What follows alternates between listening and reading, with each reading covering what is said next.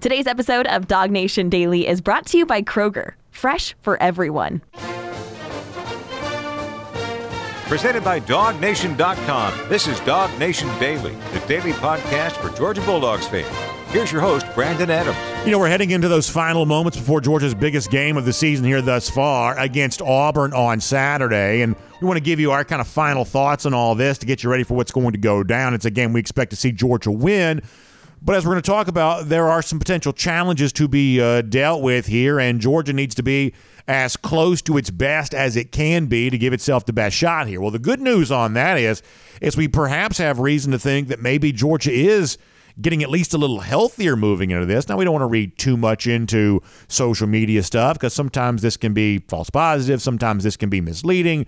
But you couldn't help but notice what we've seen from Javon Bullard, one of the most important players in this Georgia team, MVP level player for the two college football game, playoff games a year ago, and uh, cl- clearly a key part of this Georgia defense here for 2023. He's been out for a while dealing with injury, perhaps that's just about done for him. Let me show you this on the screen here.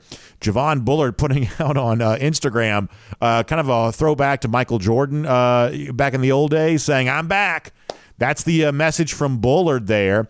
Now, we don't quite know exactly what that means, but you don't have to necessarily be, uh, you know, Sherlock Holmes or Poirot or one of these, you know, famous detectives to say, ooh, maybe it sounds like Bullard's feeling healthy. Now, that's not a medical diagnosis. That's not being cleared by trainers and doctors and things like that. But that certainly, I believe, speaks to the eagerness that Bullard has to be out there on Saturday. And here's the thing that we know this is – a totally different Georgia defense when it's firing on all cylinders. And we think that Bullard can be an example of that. And I think right now we are still in the early stages of the season trying to identify exactly what the identity of this Georgia team is going to be. And eventually, in some form or some fashion, we expect the Georgia defense to be a big part of that identity because that's been kind of true for the last two national championship seasons. And in it just stands to reason that the same thing would, would in some form would be true again for this year there as well. But specifically within the context of that defense, also what's the identity of this defense going to be that perhaps differentiates it from previous Georgia defenses? And one of the places I think you can look is they're at the safety position because Bullard, who last year was like more of a nickelback or a star player uh, for Georgia, now in that true, more traditional safety role, with him fully healthy doing what he's doing, pairing with what Malaki, Stark, Malaki Starks does all of a sudden, I think right now you're talking about a tandem of safeties that's probably the envy of everything in college football. We haven't seen those two together this season yet as much as we might like, but it is a reminder of what they could be able to do. In fact, let me show you this. If it is Bullard able to play tomorrow, paired alongside Starks, how about this number from Pro Football Focus? Now, I realize we often offer this as a little bit of a caveat. PFF's not everybody's cup of tea. They don't show their work very much in terms of how they come up with some of the numbers they use but let's assume they're at least directionally accurate, if not specifically accurate. And according to Pro Football Focus, their highest grade safety on the season thus far is Malaki Starks. They give him a grade of 90.9, and that probably does line up pretty well with our own eye test of what we've seen from Starks, which is when I watch Malaki, I'm seeing one of the top players, I believe, in the country, certainly one of the top overall kind of alpha dog type players in this Georgia defense. So the idea that he's leading the grades for pro football focus from a safety standpoint, that kind of makes some sense. That sort of feels like uh, something that sounds right. And when you think about Javon Bullard, as I said before, an MVP level player from college football playoff games a year ago, if Bullard is back and healthy, you pair him with Starks, all of a sudden this back end of the Georgia defense becomes a very formidable force to be reckoned with. I certainly hope that's true. I would also say that I'm probably more optimistic than not, not based on inside information or medical expertise, just I guess educated guess is that Mykel Williams probably returns for Georgia tomorrow too. We saw him against the South Carolina Gamecocks, and we uh, were able to really recognize against a good quarterback, an SEC level team, just how valuable Mykel could be. If you think he returns tomorrow there as well, all of a sudden, boom, you're feeling really, really good about this Georgia defense. I'll give you a quick number here, and then I want to talk about something different when you look at like gambling odds and things like that, obviously you see a point spread about what Georgia's favored by, a couple touchdowns. You see the overall point total that they expect both teams combined to score. But also as you get closer to game time, the various sports books will give you an individual team number as well. It's called a team total. And for Auburn right now, at least at one of the sports books I looked at this morning, the team total for the uh, Tigers is sitting at 14 and a half. That's the expectation for how many points that Auburn scores in this game on Saturday. And I like to try to drill things down and be as simplistic as possible when I can be. To me, this sounds like a really reasonable goal for Georgia on Saturday. Can you keep Auburn below that number? Can you keep them to 10? Could you possibly do less than that? But if you're looking for just a very reasonable expectation for Georgia, a demonstration that it's ready for what's coming next as you start looking ahead to Georgia playing ranked opponents and the potential of an undefeated Kentucky team next week and all the stuff that's going to go down. When you look at, at, at Georgia getting ready for all of that, this road test at Auburn gives you a chance to really prepare yourself eh, for, for what Georgia's going to be, or perhaps it's a final level of prepare, uh, preparation for Georgia to, to show you what it is and how it shuts down an Auburn offense that's had a hard time moving the football and a hard time scoring points this could be a very strong statement. The overall point total expected from Auburn is somewhere in the neighborhood of 14. If Georgia keeps Auburn underneath that, then I think at the very least, when you start talking about late stage of the game on Saturday, you're not talking about a game that Georgia's in danger of losing. And depending on how many points Georgia can score, would determine the ease of the Georgia win. But job one tomorrow is to limit the Auburn offense, render them incapable of racking up yards and scoring points. And if you do that, you are well on your way to earning your first road win of the season. Now, speaking of being on the road, let's change the subject here and shift gears to this. Apparently, Auburn seeking to put pull out all the stops for the game on Saturday. They want everything they can have at their disposal and to their advantage including trying to create apparently the greatest, largest atmosphere possible for the game. Now, if you're a Georgia fan, this just probably gets you even more fired up. But for the Auburn fans themselves, I guess this is their way to get a little bit fired up too. Let me show you this on the screen. Apparently, Auburn calling for the orange out. I don't know if they've done this before. I honestly can't remember. I know going back to like almost before I was born. At times back then, Auburn would occasionally wear the orange. It is the ugliest color imaginable. The, the, idea that someone would willingly, voluntarily choose to wear this is beyond understanding for me, but plenty of Georgia's rivals do. And so Saturday, uh, uh, uh, Auburn is calling for the all orange everything. Apparently, an orange out there in the stadium. So if you're going, the good news is your red and black is going to really stick out from the rest of the crowd because they're going to be wearing the most hideous color that God ever created. But apparently, that's what they're trying to do to make the biggest atmosphere possible for the game. And listen, we'll make fun of Hugh Freeze. We'll make fun of Auburn fans. We'll make fun of Auburn's, you know, ineptitude over the course of the last few years. We'll make fun of a lot of those things. But the one thing that we're not around here going to make all that much fun of is Auburn's ability to create a pretty big atmosphere for games like this. It's been tough on Georgia before. For the entire game in 2017, a part of a late comeback for Auburn in 2019 that did fall short. Early stages of 2021, Georgia got to a little bit of a deficit there against Auburn there in that spot. We have seen the Auburn crowd be a factor, not just against Georgia, but a lot of the teams that have come in there to Jordan Hare Stadium. And a lot of the talk this week has centered around Georgia's readiness for that kind of thing. And this week, Kirby Smart talked about you know, uh, tough SEC atmospheres and battling loud crowds on the road. And Smart, who's very much about the tangible nuts and bolts part of football, also acknowledges that these kinds of environments do impact football games. Uh, this is what Kirby Smart said about that this week. I think they're more similar than unique. Uh, I would have a hard time, you know, pinpointing differences other than they're all loud as hell in our conference, and uh, they do a great job. I mean, I, you know, people. I went to Missouri last year, and I thought it was as loud as anything at night. The environment was really loud, and it's not even an enclosed stadium, you know. And, and, this this stadium is enclosed, and it, you know it's similar to ours. People have always said there's a similarity between the the, the look of theirs and ours, but it, it's extremely loud. I mean, I, I don't know how to differentiate you know, one school to another because they're just loud. They're, all their fans are, are passionate. It's a very similar environment. So Kirby mentions the Missouri game from last year. I'll never forget that trip. Probably as long as I'm able to remember anything, as long as I'm living, I'll never forget that because of the way the mood changed during that game. The weekend itself had been a little bit of kind of like a fun road trip. We'd gone to a Cardinals game on that Friday night. I'd never been to Busch Stadium before. That was really fun. I'd never been to Columbia before, Como as they call it. I was really looking forward to being there for that. Great restaurant scene there. Really I have to tell you, I know Georgia's about to stop playing Missouri on an every other year basis, but in terms of road games I've been lucky enough to be a part of, going to Columbia, Missouri, other than the almost result of the game, really fun experience because the scene there in downtown Columbia is really pretty nice. You know, being a chance, getting a chance to be a part of kind of a big city and go to a major league baseball game the night before that was really fun. But the whole thing was more like sort of a touristy sightseeing type deal. And the Missouri fans were kind of playing into that. They were so nice. They were welcoming us. And, oh, yeah, y'all go over here. Great spot to get a burger. Or you know, all that kind of like Chamber of Commerce type stuff because the Missouri fans, probably rightly so, did not really view themselves as having much of a chance to win the game. And then, boom, lo and behold, out of nowhere, you know, Georgia gets off to the slow start. Missouri gets off to a much faster start.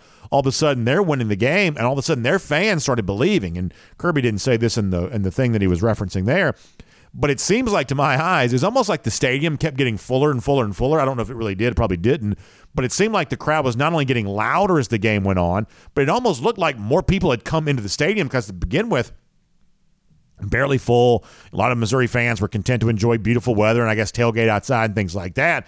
But suddenly they're in there, they're playing that Narcos trumpet song and they're fired up and they're ready to go. And you're like, how did this turn into a house of horrors? Like this is supposed to be a sleepy little road game. All of a sudden these Missouri fans are breathing down our necks a year ago. It's one of those things that's just in the SEC can kind of happen out of nowhere. But at a place like Auburn, it doesn't quite happen out of nowhere. It sort of happens from the get go, but much the same way with Missouri last year. If you get off to that slow start, you do put yourself in a position where the Auburn crowd has a chance to become a factor. And as I said before, this is not like make believe. This is not like you talk about this because you need something to talk about in the build up to a game.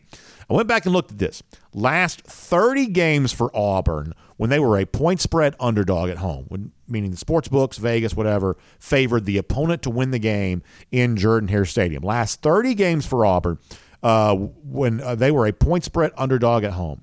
They are 17, 12, and 1 against the spread in that spot. So a decided advantage for Auburn in terms of keeping it closer than the experts think in that situation. But it's also important to note they've got 11 outright wins in that situation there, too. These are games which Auburn wasn't favored, but playing at home as an underdog, finding a way to win the game. Now, do I expect that to happen on Saturday? Of course I don't. I've already said I believe that Georgia wins. And uh, how many points Georgia scores probably determines how easy the win is because we don't believe the Auburn offense is going to move the ball on Georgia at all. But if you allow the crowd to become too much of a factor, especially early, these things have a way of changing, and the mood around a game has a way of evolving. So, for a Georgia team that has this season not always gotten off to the absolute fastest possible starts, tomorrow would be a very good day for that trend to change. Take the Auburn crowd out of the game as quickly as you can and a bunch of disappointed folks will go home dressed in the ugliest color of orange you've ever seen. My name's Brandon Adams, and this is DawgNation Daily, daily podcast for Georgia Bulldogs fans, presented today by Kroger. We are happy to have you with us, whether it's live on video starting at 10 a.m. or even earlier than that, 9:45, first and 15, DawgNation.com, Dog Nation app, uh, on our uh, you know, for our first and 15 there, always a lot of fun. Radio, Athens, Sports Radio 96, The Ref, podcast across all the podcast platforms.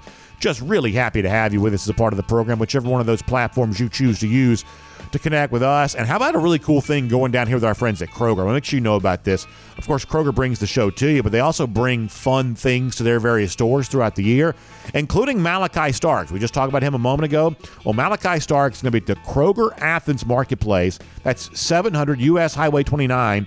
Uh, in uh, Athens, Georgia. Uh, uh let me give you the address again 700 US Highway 29 North in Athens, Georgia on October 4th, courtesy of Body Armor and Powerade for a meet and greet from 6:30 to 7:30. So you a great chance to meet uh, Malaki Starks right there at an Athens area Kroger on October 4th. There's also a lot of prizes to be given away and a fun stuff to do during the meet and greet. So please make sure you uh, make note of that. October 4th is the date. It's the Kroger location, 700 US Highway 29 North in Athens from 6:30 to 7:30.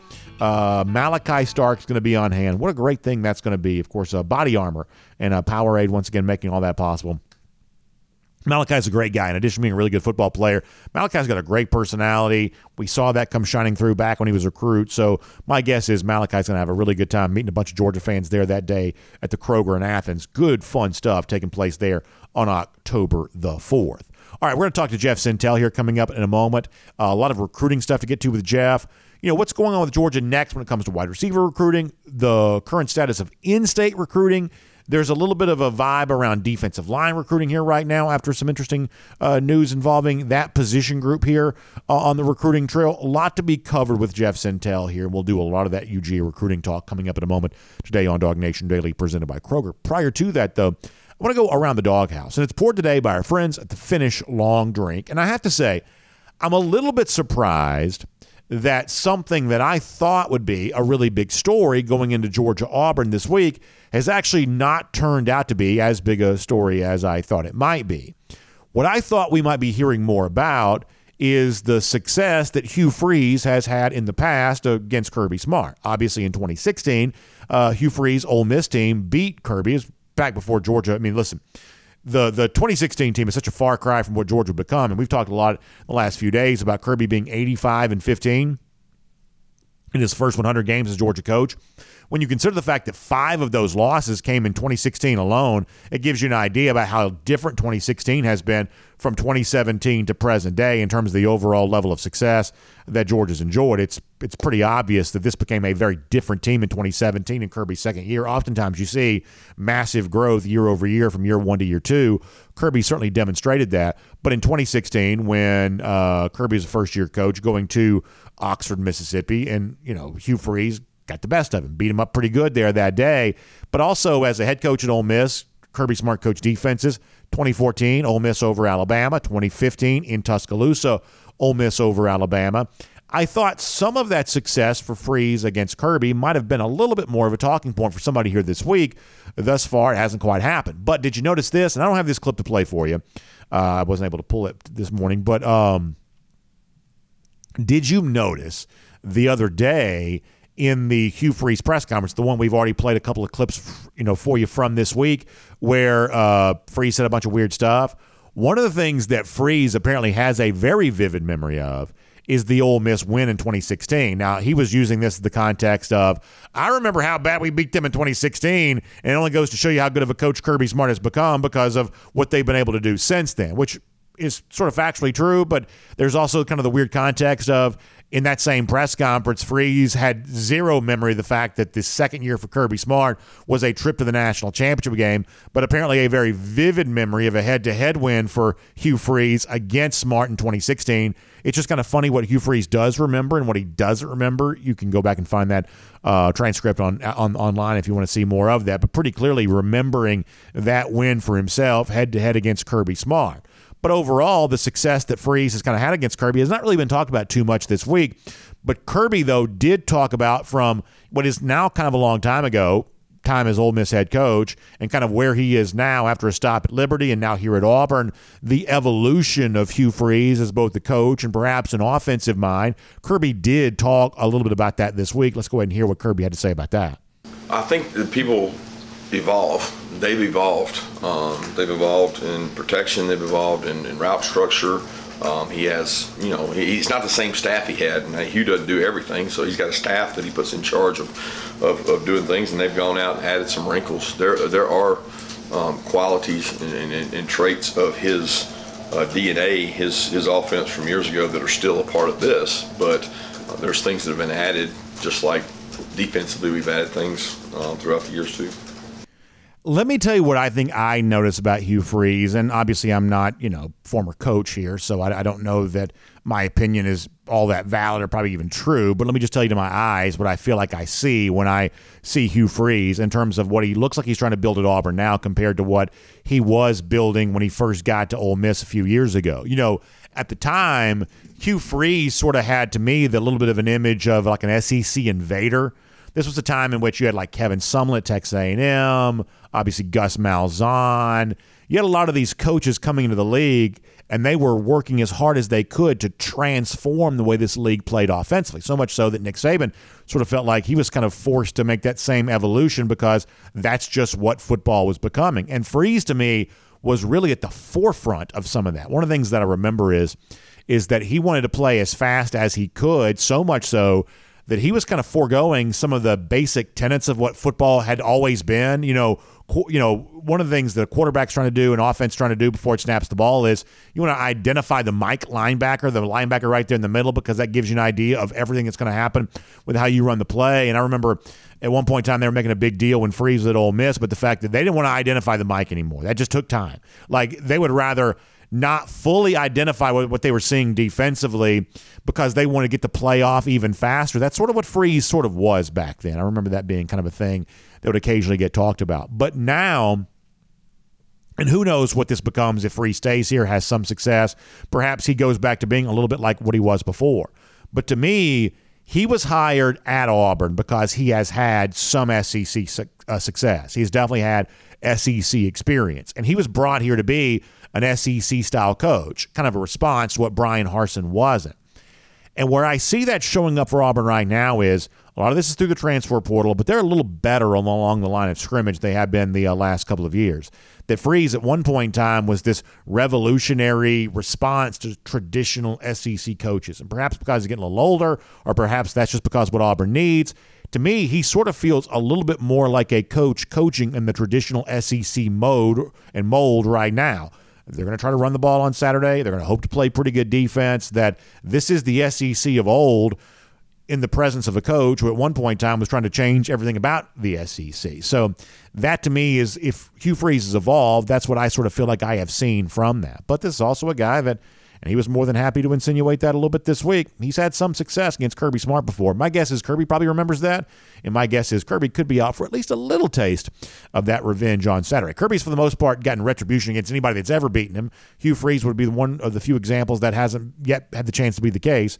But on Saturday, we think that probably changes. And that is around the doghouse. And it's poured today by our friends at the Finnish Long Drink. And of course, one of the great staples of a Friday for many of you is getting everything packed up to get on the road and travel over for whether it be a game in Athens or a road trip, something like that. All the tailgate supplies going with you. And in your cooler, no better thing to take with you for what I think is going to be a beautiful day tomorrow than a great collection of the Finnish long drink, whether it's the cranberry, the long drink strong, long drink zero, no carbs, no sugar, long drink traditional. Y'all know I like that. It's the blue can, it's the grapefruit flavor, it's the gin kick. And tomorrow, as you exit the peach state to head over to uh, the plains, taking a taste of the peach state with you with that peach flavored version of the Finnish long drink, you know that's a good idea too. So go to thelongdrink.com. That's the website. You can put in your zip code. And if you haven't picked up and tried some Finnish long drink yet, you can find out where you can get some. Or if you're on your way to Auburn, you want to try to figure out where you can stop along the way, well, my guess is the, longdrink.com would be a great way to do all of that there as well. Check out the Finnish Long Drink. Of course, one of the great investors in the Finnish Long Drink is Rickie Fowler, which reminds me to say good luck to the United States Ryder Cup team. Not off to a great start here on this Friday. They're in Rome, uh, but hopefully that'll change here over the course of the weekend. All right.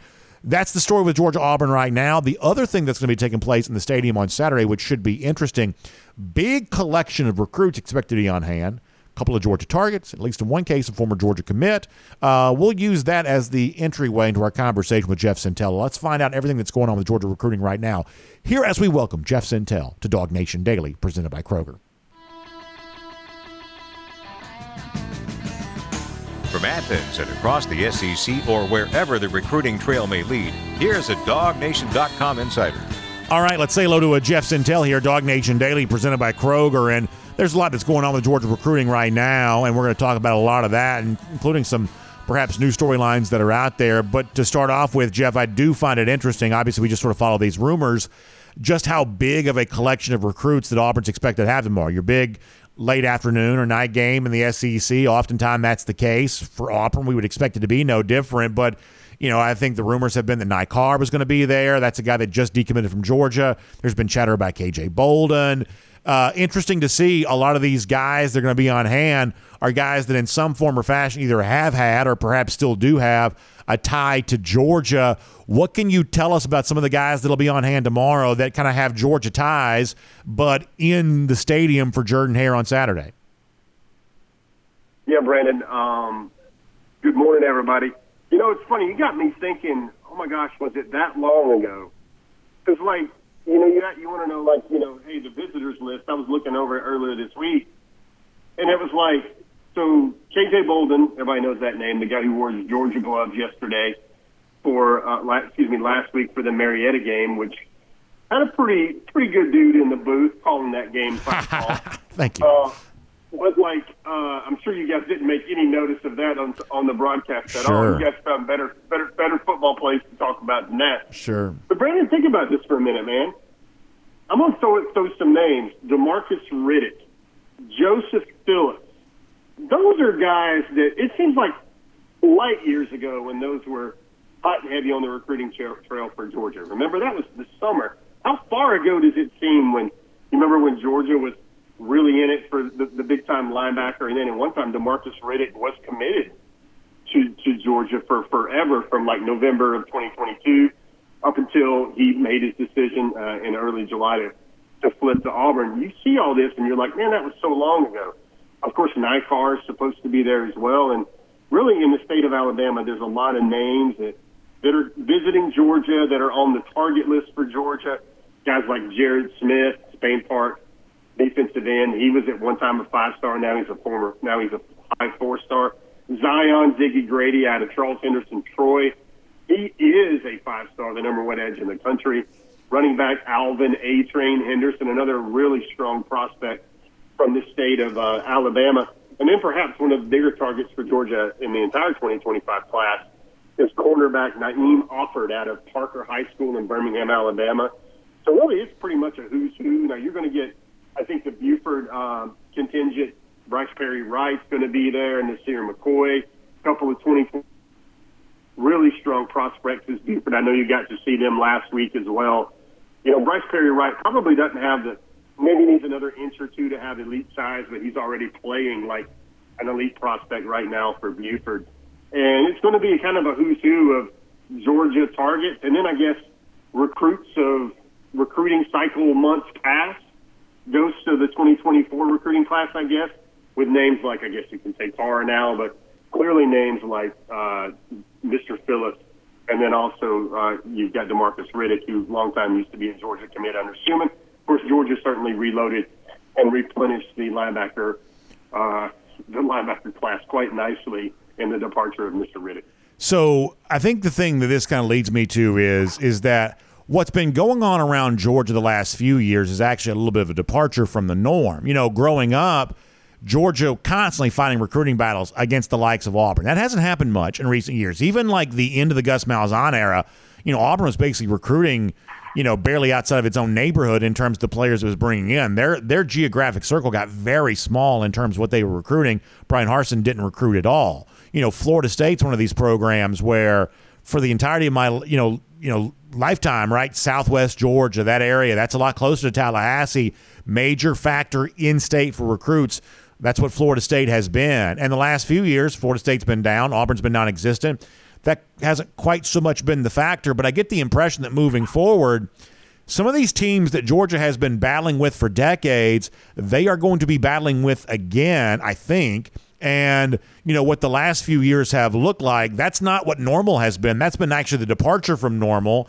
And perhaps in terms of the way in which these battles get fought around the South, that we're actually experiencing a little bit of a return to normalcy. A lot of that's propelled by NIL. Auburn seems ready to spend now. We're not uh, when Harsin was coach. Florida State ready to spend now just because they're so you know desperate to have success, something they haven't had in quite some time. But whatever the reason for it is, it seems like we are seeing you know lists of finalists and recruiting battles that just feel a little bit more normal for the South after a few years of a couple of these teams seemingly taking some years off. Yeah, Brandon, the way I look at it is, I mean, I can't think, if you had to get me uh, to trace the last time there was a true Georgia Auburn battle, and I, I don't know if Riddick or Phillips really, really make sense there because I think those were, um, those were recruitments I think that were decided by uh, external factors, kind of like NIL, or there was an NIL presence there. But I think that's the way Auburn. I mean, I guess Owen Pappoe is the last one I would sit there and go that was a recruit that you know Georgia wanted at one time. Georgia, of course, wanted him to play a different position, um, and then Auburn won that one. But that was like you want to talk about the Mesozoic era or something like that. That's what it was. That was when Kirby was really starting to take flight, and I think Auburn, in a nutshell, what they have to do, Brandon, is Auburn is chasing what Georgia has. So, and they're also chasing what Alabama has. So they're going to have to pay for that. They're going to have to uh, come up with some way, some sort of equalizer. Look at what Florida State's doing. I, I think Auburn's road to being uh, a formidable on recruiting trail, they've got to go through NIL and then they've got to win ball games and then they've got to get up to that level. I, I, I can't help but but very cleanly, very clearly note that Georgia's recruiting battles these days, when maybe years ago used to have Auburn and Tennessee and Florida State in there, now they always have Ohio State or USC or Alabama in there, maybe even Clemson still. Those are the battles that Georgia fights now. They fight them on a national stage, maybe throw in Texas now as well, but Auburn's not at that level, and I don't care what color combination of orange they wear on Saturday. And I'd love to hear your most snarkiest comment about all orange. By the way, Brendan, are they going to have orange pants? I'm sure they won't change the orange, the helmet to orange. Are they going to have orange jersey? If so, that's going to be looking atrocious, I might say. But I think with Auburn and what they have, I don't know if they're there yet. I, I think when I watch Hugh Freeze, Freeze's team and I listen to him talk about his team, it seems to me like he realizes that he is the proverbial SEC coach uh, going into that going into that gunfight with perhaps uh, some semblance of a Cub Scout knife. I would say. I mean, he really doesn't feel. I don't feel like he has the receivers. I don't feel like he has the playmakers on offense. I don't feel like he has the quarterback. And I think I think that's one of the things where maybe this gravitas of old school Hugh Freeze um, bringing something different uh, than traditional SEC football. I think that's where that comes from. And, you know, normally when you see someone wearing all orange, that's a person who's incarcerated, which locked up is exactly where I think most Auburn fans should probably be. Uh, let me move on and talk about another guy that's expected to be there on Saturday, recent decommitment from Georgia, Ny Carr. And, you know, when KJ Bolden chose Florida State over Georgia, I'd kind of said, hey, I'm going to keep a candle in the window here. I think there's a chance that Georgia could potentially get back involved. Who knows if that's real or not, but we have seen Bolden visit Georgia in the last couple of weeks, which at least amounts to something. I don't have anywhere near the same level of optimism when it relates to Ny Carr. My assumption is this is over and done with, at least as it involves UGA. And Jeff, I'm not going to lie to you, this one stings a little bit. Ny Carr is having a terrific senior season. This is the position group that Georgia has had the most difficulty truly breaking through with in a very big way. This feels like a huge setback there in that regard. There's also the issue of the fact that Georgia's not exactly cleaning house in state here for the class of 2024 either, and you can't help but notice that. Not a panic thing or whatever. The you know, obviously Georgia's still fine in the field, and the 2024 recruiting class is still a very strong one too.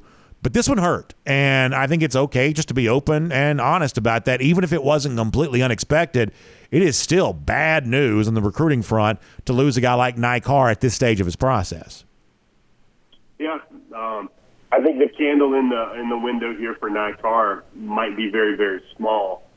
Now, it was an intriguing recruitment because I was told by a pretty close source to this that Ny Carr wanted to decommit from Georgia from a while for a few weeks, I would imagine, and then he, he hung on for a couple more weeks because he was asked to, hey, go to Sanford Stadium for the South Carolina game, see if it feels like it's genuine still, see if you still feel like the love, and then if that's the, if it's that's not the case, then you can make the move. And I'm not going to sugarcoat it, Brandon. I thought he was an exclamation point player for a, an offensive side of the ball that definitely needed it.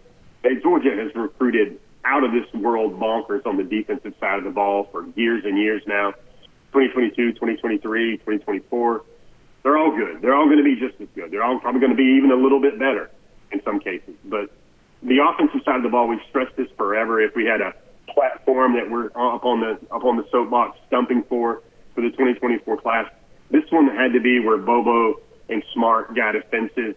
And really the narrative out there, Brandon, that Georgia's going to win these games with controlling the trenches with six hog molly offensive linemen, elite All American tight ends, and then a good stable of backs. And then they're going to find a Ladd McConkey. They're going to find an A.D. Mitchell. They're going to find a Jacoby White that's going to thrive in their system with their offense and the way Georgia's set up. This kind of only extends that narrative a little bit, or it amplifies that narrative a little bit because uh, Brendan, I'm, I was watching Ny Carr this year, and I thought he was one of the biggest – explosive type guys in the class. Uh, I looked at him very. I looked at him this summer. I saw him in his early fall. He got off to such a great start. He's almost at his career high in touchdown catches. Brandon, he's through five games. He was actually, I feel like, on a pace to break the 7A Georgia State record for touchdowns in a season, held by one Travis Hunter.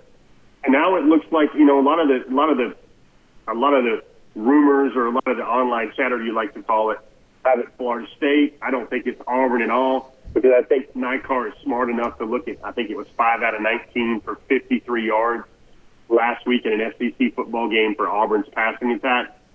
And then you've got Florida State. I don't think I think Miami is probably the lure here. I look for him to take a take a visit to Miami. Brendan, we all know what Miami has done recently in the NIL space as well. That's something to kind of consider when you wonder what's happening there with Ny Carr. But you know, Brandon, we've seen a track record here of Georgia. They're not going to be in in a, in a recruiting race anymore where NIL is at the forefront.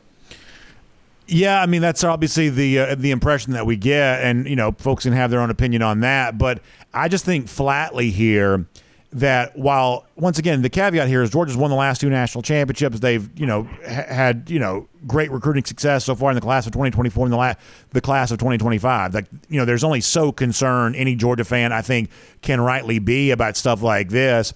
But I do think it's fair to say that Georgia needs to do a little bit better with its wide receiver recruitment. I, I think that you can only go so long without you know making a better impression on better wide receivers. I think you need to do that. But even more important, Jeff, you know, I think the thing about the in-state stuff in the class of 2024, I think that matters. And I'm going to do this off the top of my head. Maybe I'm going to get this wrong, but I think Georgia's only got one likely commitment from the top 10 players in the state, and that's a player that was already committed to Georgia when he moved to Georgia, obviously Dylan Raiola. I think it's three of the top 20 when it's all said and done, maybe only five of the top 25. You know, like I said, that's off the top of my head. Maybe I've got, you know, something slightly wrong there on that. But Georgia is really kind of whiffing in state this year. And some of those guys were maybe not huge positions of need or whatever else, but you can kind of I mean, you can caveat this to death if you want to, but Georgia needs to do better in in-state recruitment than that. And you know, you can say Colquitt County is close to Tallahassee, but also what's close to Georgia isn't always exactly the best home field advantage for UGA recruiting either. And you can say, well, it's NIL this and NIL that. I mean, if you want to mitigate some of the big NIL offers, you better find a way to get an emotional pull from a guy who grew up close to home or something like that. I mean, obviously, Georgia doesn't need for me to tell them how to recruit. I, I don't want to go too far with this, but but you got to do better in state than that. Otherwise, you're just making the recruiting process harder than it needs to be. So here's a little bit of pushback here, Brandon, on two things. I think it's three out of twelve. Uh, you've got Demelo Jones maybe it's three out of 13. DeMello Jones, Dwight Phillips. I know those are both top 13 players in the state, along with the, along with uh, Dylan Raiola. And then you get Justin Green, and then you get Daniel Calhoun. So I think that's five out of the top 18. But I think the other thing you got to think about, KJ Bolden. Let me see if I can do this through, through my head here. KJ Bolden, that's just a straight miss. The Dogs would take his recruitment tomorrow. Sammy Brown, they wanted him, but look what they got instead. If you had a spot in the class for a linebacker and you said, the great Sammy Brown, who's probably one of the five best athletes in the country, pound for pound, versus Justin Williams at linebacker. I think it would be hard. You might chew on your nails a little bit, but you feel good about going with Justin Williams there. Um, Mike Matthews, that's another loss, but another great wide receiver. Uh, you know, I think one of my points here, Brandon, I'm trying to make with a couple things is let's just honestly look at look at Georgia for a second. They had they won a national championship largely without the services um, George Pickens, their top receiver on their top receiver in the program, perhaps easily the top receiver in the program since AJ Green. They lose their leading receiver that was expected to return, Jermaine Burton, to Alabama. Georgia still wins the national championship without a high efficiency, big time. And I think sometimes Georgia's offense struggles in the red zone. They don't have a guy that can go up and get a fade ball in the red zone because they just don't have that dude anymore. Um, you, you keep going down the list, Brennan. They lost AD Mitchell was one of their better potential returning receivers for this season. He's now at Texas. I think Georgia. I know Georgia fans don't want to do that. They feel that they've got to be elite everywhere. They feel like, and you know, Brennan, from an honest from an honest perspective here, Georgia has won so many games in a row. They've won back-to-back national championships. They develop like no one else. If this current Georgia, besides Carson Beck throwing for 500 yards every week rather than 350 every week, if this if this Georgia is just not is not going to do it for the in-state receiver, then I don't know what I don't know what will. I spent a while wrote about Travis Smith this week, Brandon, the 2025 wide receiver. I think he is a special football player. Even though he doesn't have any stars, he has, you know, doesn't have a lot of strong recruiting interest. He's 6'4", 200 pounds already at Westlake High School, looking like an amazing talent, looking like a guy that's probably going to end up with five stars by the time his rankings are all dialed in. That's how talented he is, talented he is. That's an in-state receiver. We're always going to try and report on those and try to find those and try to bring those out because this is an in-state receiver that told me he really loves the way Georgia's recruiting him. He really loves the feeling he's got in Athens. He loves the way he's being prioritized. So that's a good thing. But you keep going down that list and you're like, it would be one thing if, if Georgia wasn't getting uh, the elite talent nationwide. And I, I guess it's one of those things where you can't have, you know, you can't have your cake and eat it too a little bit. Do you want the top rated prospect in the country that this staff and we, we we've announced to do one thing, and that's trust a lot of the evaluations here. If they go out and get an offensive tackle in New Jersey instead of an offensive tackle in in Villa Rica, you've got to go with them on that because they've proven that that's what they're looking for. They've got a proven brand. Now, I know a lot of it is maybe some sense of pride that why can't Georgia get a Mike Matthews? Why can't Georgia hold on to a Ny Carr? But at the wide receiver position, Brandon, I hate to say it, but it's coming. It's becoming like the running back, where a lot of these young men are looking for this new era of name, image, and likeness to really enhance their college decision. It was something that even Nick Saban brought up to, brought up today, brought up this week when he was asked at a press conference about it. NIL is not what it's supposed to be. It is a clear inducement to a decision, and that's really not what anybody wanted in college football. So I'll just say this really quickly because I want to ask you about one more thing before we leave. I mean, the two that sting for me. I mean, obviously I like Carr, but uh, the two that sting for me are Mike Matthews and KJ Bolden. Now, there are people online who'll tell you, well, you know, who's to say that Georgia couldn't get back involved late? Mike Matthews, obviously, I'd love that to be true. KJ Bolden, I've said before, I haven't certainly waved the white flag on. Who's to say that doesn't change before it's all said and done? But my entire feeling about Georgia in state would be totally different with a Bolden and or a Matthews. I just think you know, I've had a chance to spend a little time around Mike Matthews. I think he's a very impressive young man. In addition, obviously being a great player, he's certainly a team first type guy. Plays defense, plays special teams, does all willing blocker. I mean, you certainly can't say, "Oh, prima donna wide receiver." He doesn't want to be a part of what Georgia's doing.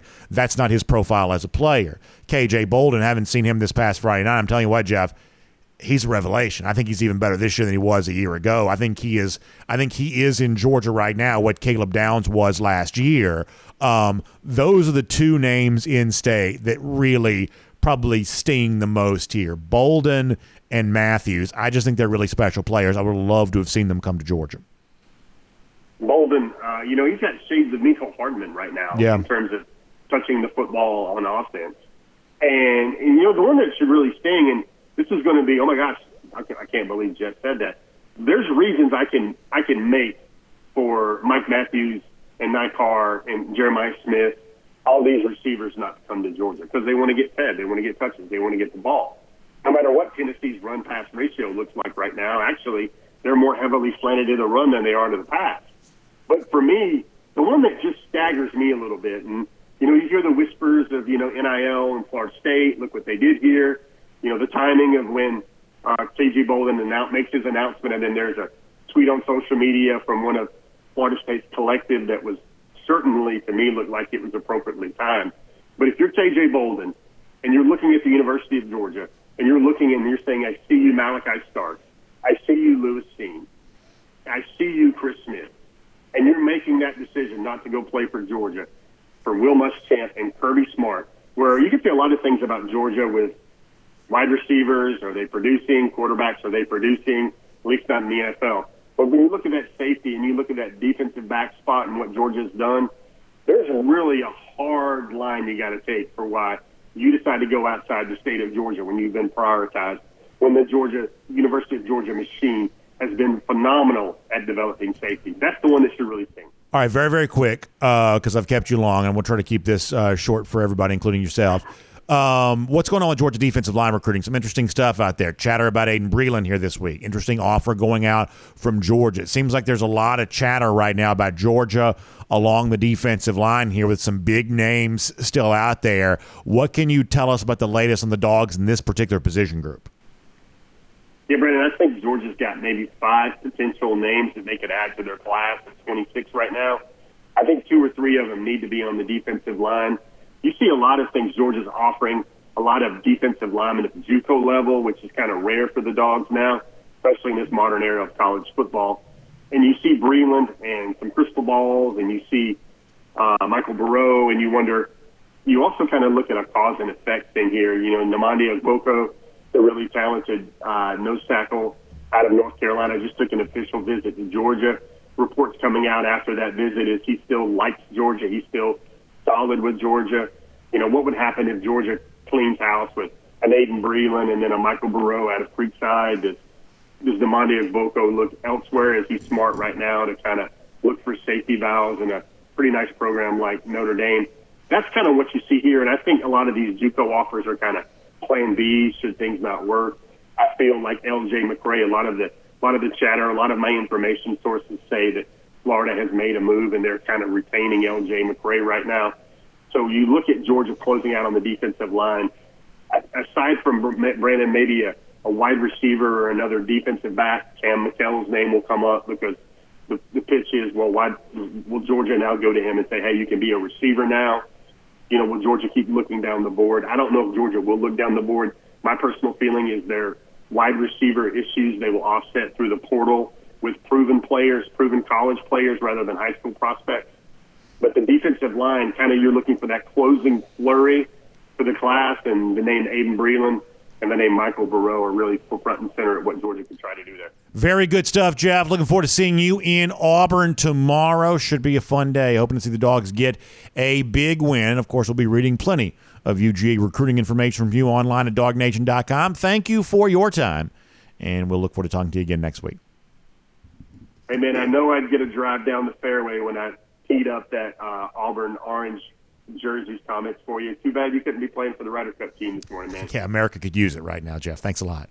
Yes, sir. Let's take a look around the rest of the league. This is SEC Through.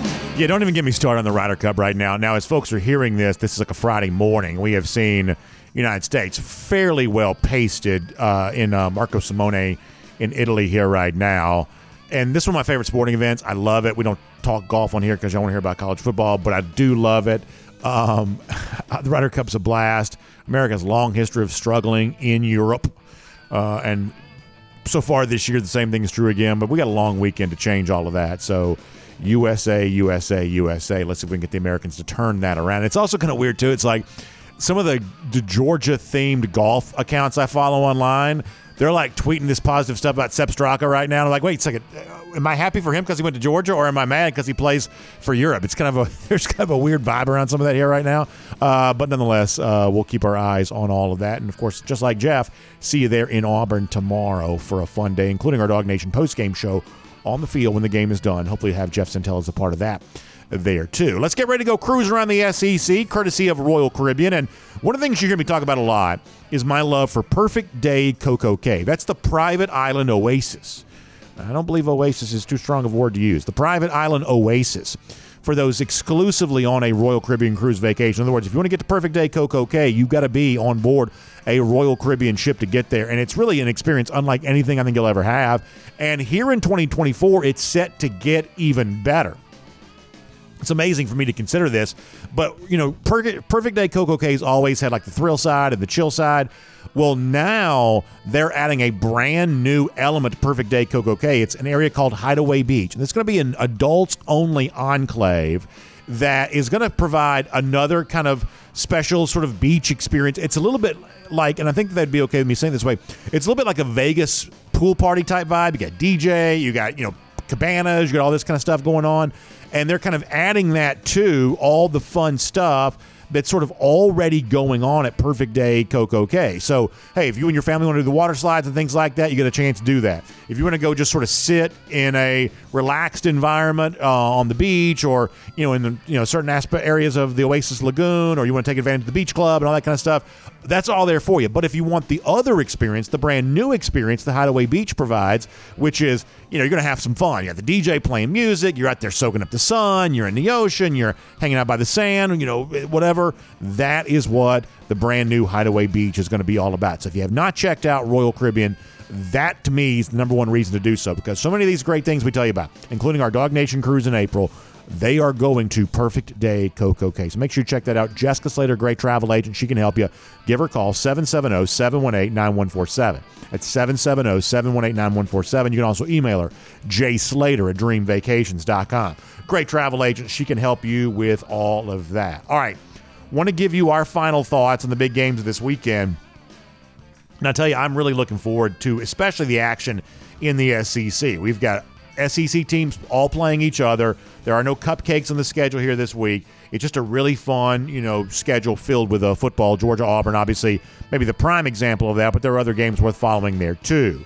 I think Florida going to Kentucky is a really interesting game. I think the wrong team has been favored here, and I don't take any great pleasure in saying that because obviously we don't like Florida, but we also take our picks somewhat seriously. We want to try to get them right. Uh, at one point in time, we saw Florida about a field goal underdog here you know, it's one of those things you always have your eyebrows raised anytime the unranked team is favored over the ranked team, even when that team is playing at home. That's been kind of the case. We probably throw that out the window here just because Florida's only just now entered into the uh, top 25 here, and Kentucky was kind of just outside the, you know, the teams also receiving votes of actually making the top 25. But we just think the wrong team's favored. Florida, we believe, is the better of these two teams. They have the higher rating in the ESPN FPI. You know, we think that Kentucky, if all you've done is scoreboard watch with the Wildcats, things kind of look okay. Relatively impressive, explosive play rates on offense, and seemingly convincing wins against a very weak slate of competition overall. But there's a deeper story, I believe, to be told with Kentucky. This team right now is not as good as it's been advertised to be by its undefeated ranking. And I think that Florida wins this game on the road on Saturday. Woe be to Billy Napier if they don't, because to have two September losses for him would not be good because schedule picks up eventually for the Gators and wins eventually will get a little bit harder to come by. So you better win this one if you want to be on track to get bowl eligibility and things like that. If you're a Georgia fan, one more thing to keep in mind when it comes to this particular game. Right now, Kentucky is – among the slowest teams in the country. They're like bottom three nationally, I believe. I'm talking about all of FBS in terms of plays run per game. They're somewhere in like the 50s in terms of their total plays run per game. Just keep this in mind when they come to Athens next week.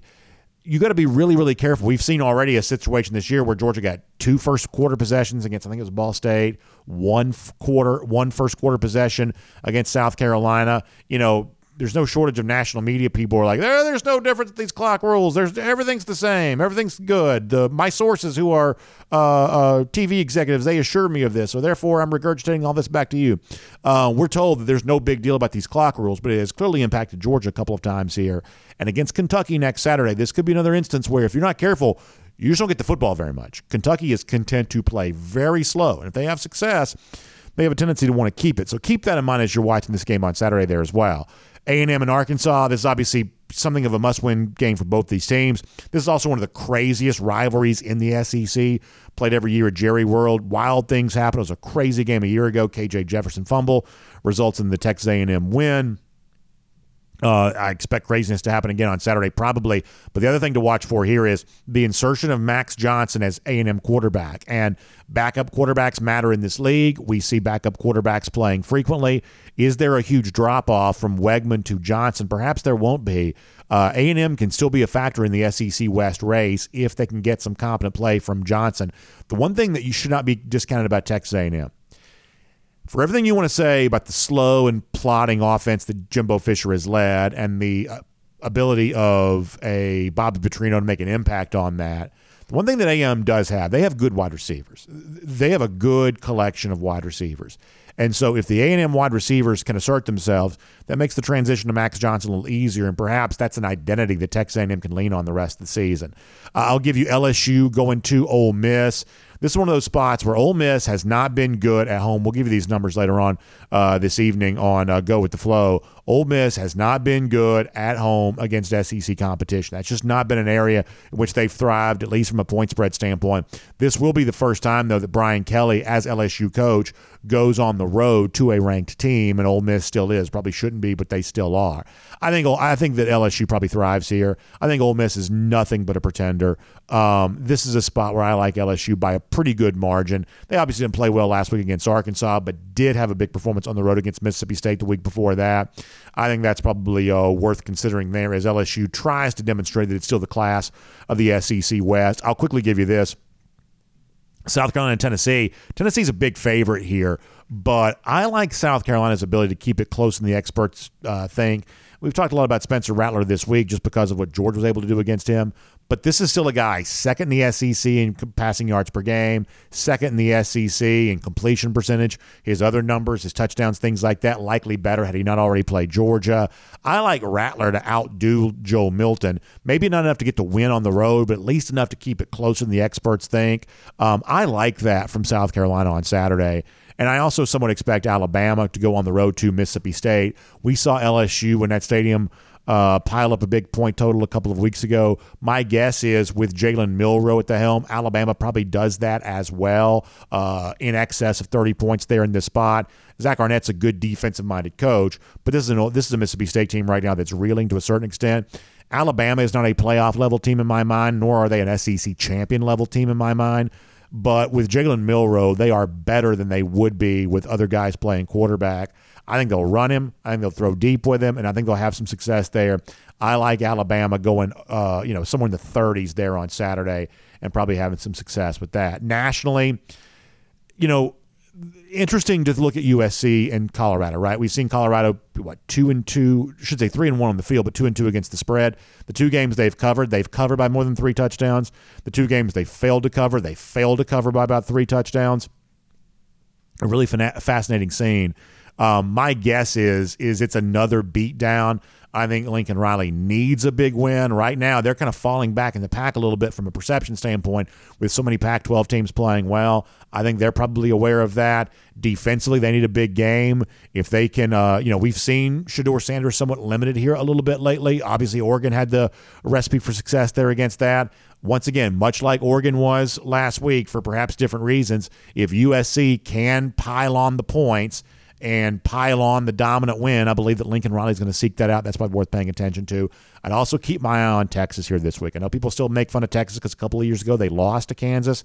They have a little bit of a history of not always playing well against these, you know, by perception anyway, lesser Big 12 teams, although in Kansas' case, they're ranked in the top 25 but it seems like Texas is shaking some of that off right now. They blew out Baylor uh, a week ago, and even though they lost to Kansas in 2021, total domination against the Jayhawks last year. This is a Texas team to me that looks like a playoff team. And I think they go out and show that in a situation like this against Kansas on Saturday. That's probably worth paying attention to. I don't have a strong feeling about Duke hosting Notre Dame. That's the game day game, uh, but probably a pretty fun matchup as uh, Notre Dame tries to shake off its loss to Ohio State from last week. We will make that, though, cruising around the SEC, courtesy of Royal Caribbean. Let me also give a couple shout outs here as well to some fun things coming up in the uh, next couple of weeks that as you're out and about doing fun things in the fall, you're going to be aware of. Our friends in Cartersville and Bartow County, boy, they got some great stuff going on. We've told you about this. I want to give you another, another reminder. How about the West Fest there at the Booth Museum, taking place October 26th through the 28th? You can uh, enjoy all kinds of Western themed activities there, including a reenactment of the gunfight at the OK Corral. That's a lot of fun. Also, some Native American dancing, some delicious food trucks. And then you've got uh, the Evolution of Bigfoot exhibition coming to the Savoy Automobile Museum. Museum on October 3rd. You can see the history of Bigfoot, the other monster trucks that have kind of been famous there on that, uh, and just really have a good time there at the Savoy Auto Museum there for that. And then also the downtown Cartersville pub crawl. October 27th through the 28th, just $45. Website to go to to find out more about this. Only Cartersville, only in CartersvilleBartow.com. That's only in CartersvilleBartow.com for more on that. Also, one more thing, speaking of Western theme type stuff, about the Georgia Rodeo back with a brand new event and a wonderful concert event taking place with country music sensation Hardy uh, going down here. Uh, going to be a, uh, a great time to find out more about that. All kinds of great musical guests and really fun stuff going on. So check out the georgiarodeo.com for more on that. That's the GeorgiaRodeo.com. The date on that is October the 6th for the Georgia Rodeo with a, uh, great concert from Hardy, other musical, musical guests there on that. Find out more online, thegeorgiarodeo.com. All right, let's give you a couple of golden shoes on our way into a Friday here. Fun night tonight on Peachtree TV as Houston County hosts Lee County. That's going to be a great matchup. Can't wait to see you for two of 6A's best tonight on Peachtree TV. But prior to that, how about a couple of golden shoes? And our buddy Uh, George Foster, the great former Georgia offensive lineman, also a very fun personality on social media. A lot of folks reacting to a video that he put out there. the kids being taught how to say that Auburn football sucks. Uh, very funny stuff from George. I should go find him on Twitter and see the uh, full video there on that. I don't have time to play the full thing for you, but it's really funny. Good stuff from George Foster. We'll give him a, a golden shoe, and to the folks who shared that with me, I certainly appreciate that there as well. Another golden shoe going out here. Dina Pruitt says, uh, about Hugh Freeze not remembering the history of the Georgia Auburn rivalry. Dina says the Hugh Freeze was clearly not the fire hose game between Georgia Auburn back in 1986. He says, My husband will never forget it. And yes, there is hate there. She also gives us a go for 3 and 23, which we love, and a wonderful picture of the uh, Fire Hoses game. The upset win for Georgia at Auburn in 1986. A uh, fun thing to think about as we go into a uh, weekend. We'll see you in Auburn tomorrow. And of course, back here Monday, DawgNation Daily presented by Kroger. But before that, though, don't forget our Gator Hater Countdown 29 days from now. Georgia back in Jacksonville, beating up on Florida again. That's a rivalry win we expect Georgia to get. And another one coming tomorrow against the Auburn Tigers. Y'all have a great weekend, everybody. We'll talk to you back here on Monday.